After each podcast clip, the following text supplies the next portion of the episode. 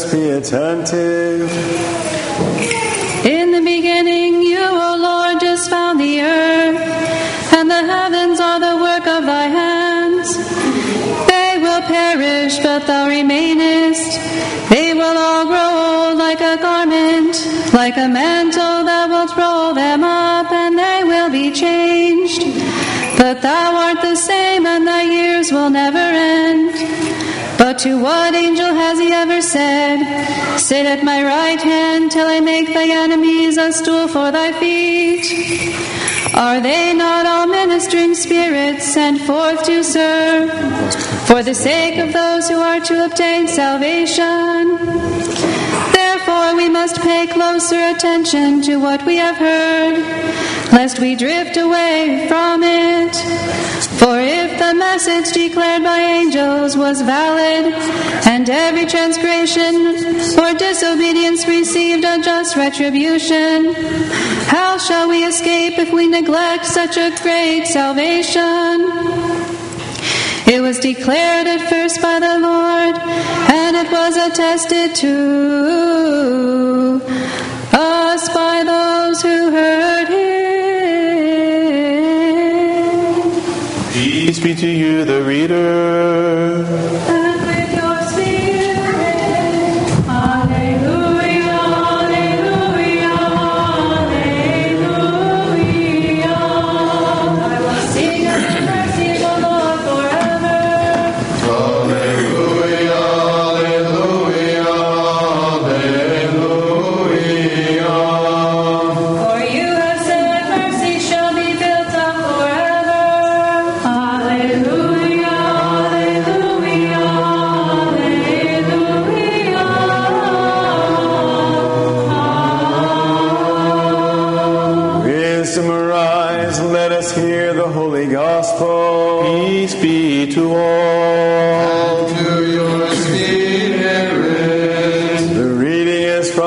Gospel according to St. Mark. Let us be attentive.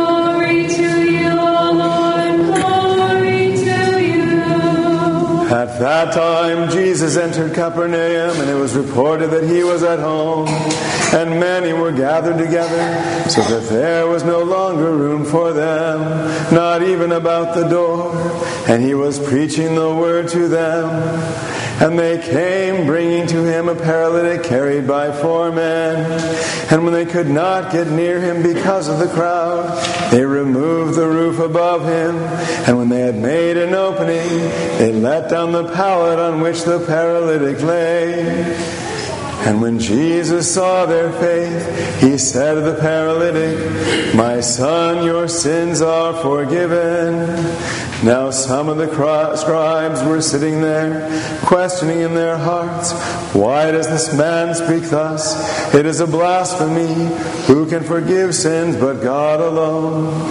And immediately Jesus, perceiving in his spirit that they thus questioned within themselves, said to them, Why do you question thus in your hearts? Which is easier to say to the paralytic, Your sins are forgiven, or to say, Rise, take up your pallet and walk? But that you may know that the Son of Man has authority on earth to forgive sins. He said to the paralytic, I say to you, rise, take up your pallet, and go home. And he rose and immediately took up the pallet and went out before them all, so that they were all amazed and glorified God, saying, We never saw anything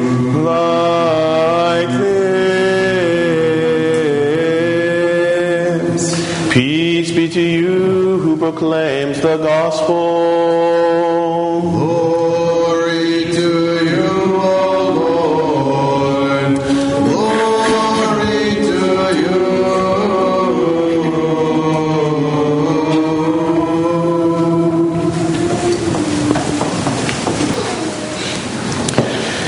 In the name of the Father, and of the Son, and of the Holy Spirit, Amen. This parable that we heard this morning is about a couple of things, I think more specifically. One is about faith, and another is about perseverance. When you think about the setting, that we just read, we have four individuals who have a dear friend who is sick, and he is so weak and tired, he's not able to uh, take care of himself. And of course, they hear of this wonder worker, this healer by the name of Jesus of Nazareth. And so, out of the good nature and the kindness of their heart and the love for their dear friend, these four men come and they offer to take him to this man with the hopes that he'll be healed. And it's not an easy task. Perhaps carrying him before them to the, to the home where he was was easy, but then all of a sudden we have this challenge. There were so many people that were around the home that they weren't able to press through these people because they, were so densely uh, uh, populated there.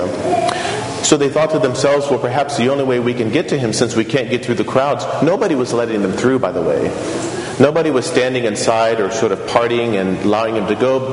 And, and we think perhaps that's because there were many people who were there not only to hear his teaching, but to be healed as well. But these, these men took it upon themselves to go that extra mile.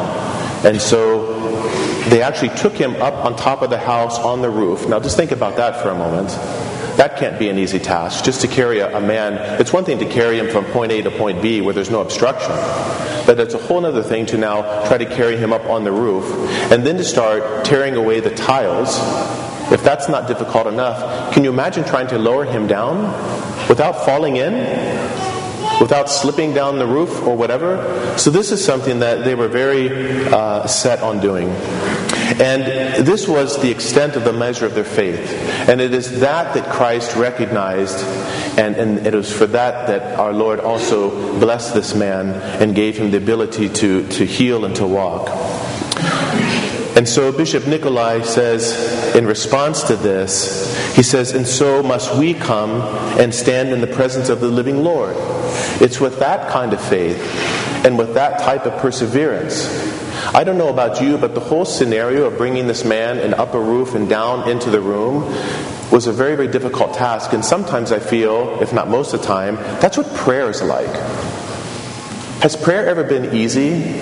Maybe once in a while God will give us a little grace and we feel that. Maybe prayer comes to us sometimes. But most of the time, because of our lifestyle and the habits that we've built, praying is not an easy thing. Maybe standing in front of uh, our Lord is one thing, and that could maybe be easy, but sometimes it's even difficult to get to that spot. Once we get there, though, trying to pray is a whole other thing. We can read words but never pray. We can stand in the presence of God but never feel like we're actually there in the presence of God.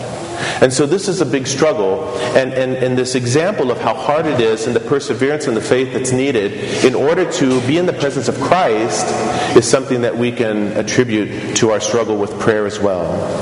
He says, This, though, that is standing in the presence of the Lord, is the most important thing on the path of salvation. To come with faith into the Lord's presence and to feel his presence. At times, the Lord comes and reveals himself to us, like he did to Mary and Martha at Bethany, as he suddenly appeared to the Holy Apostle, as he also appeared to uh, the two apostles on the road to Emmaus, which was the gospel reading this morning in the Orthodox service, or when he came in through the shut doors to Mary Magdalene in the garden.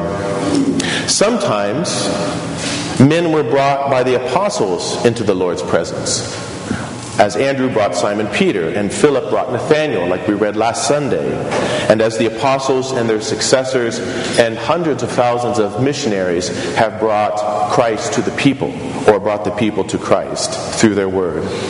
Finally, people themselves sometimes make the greatest efforts to come into the Lord's presence as was the case with these four men who tore open the roof of the house in order to lay the sick man down at the feet of our Lord.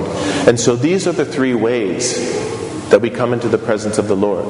But the first of those, really, it's in reverse order, is the effort that we make to come and stand in the presence of our God. He goes on to say how great our efforts to open the way to God's presence must be is most clearly shown in the example of these four men who did not hold back from climbing onto a roof, deterred by no shame or fear, in order to let their sick friend down from above into the presence of the living Christ. He says, This is proof of the truth of God's command to knock and it will be open to you. This is the explanation of Christ's strange words The kingdom of heaven suffereth violence, and the violent take it by force. The Lord commands of his faithful followers to work while they have light, pray without ceasing, to seek, to knock, fast, and perform works of mercy. All this so that the kingdom of heaven and the life giving presence of God may be open to them. Be watchful and vigilant over your heart, that it cleave not to the earth. Be watchful over your thoughts, that they do not lead you away from God. Be vigilant over your works, to double your talent and not let it diminish and disappear altogether. Be vigilant over your days, for they are numbered. This is the Orthodox faith. It is active, it is prayerful, and it is watchful. But on the other hand, we must not deceive ourselves thinking that all of our efforts and strivings is what brings us salvation. For the Lord Himself, who ordained all this effort and striving, says in another place, When you shall have done all these things which are commanded of you, say, We are unprofitable servants, we have done that which was our duty to do. Luke 17. And in another place, he says in the Gospel of John, No man can come to me except the Father draws him near. And again, without me you can do nothing. And again, by grace you are saved. So, what can we say about all this? Shall we say that all of our striving for salvation then is in vain?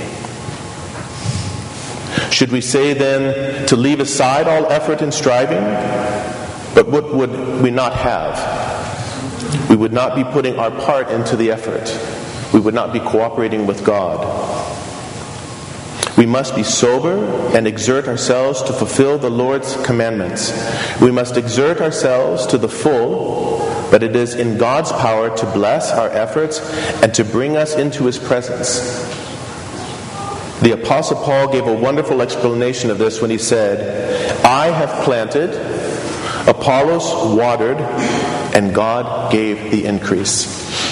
So then neither is he that planteth anything, neither he that waters, but God that gives the increase. In other words, it all depends on God and his power and wisdom and mercy.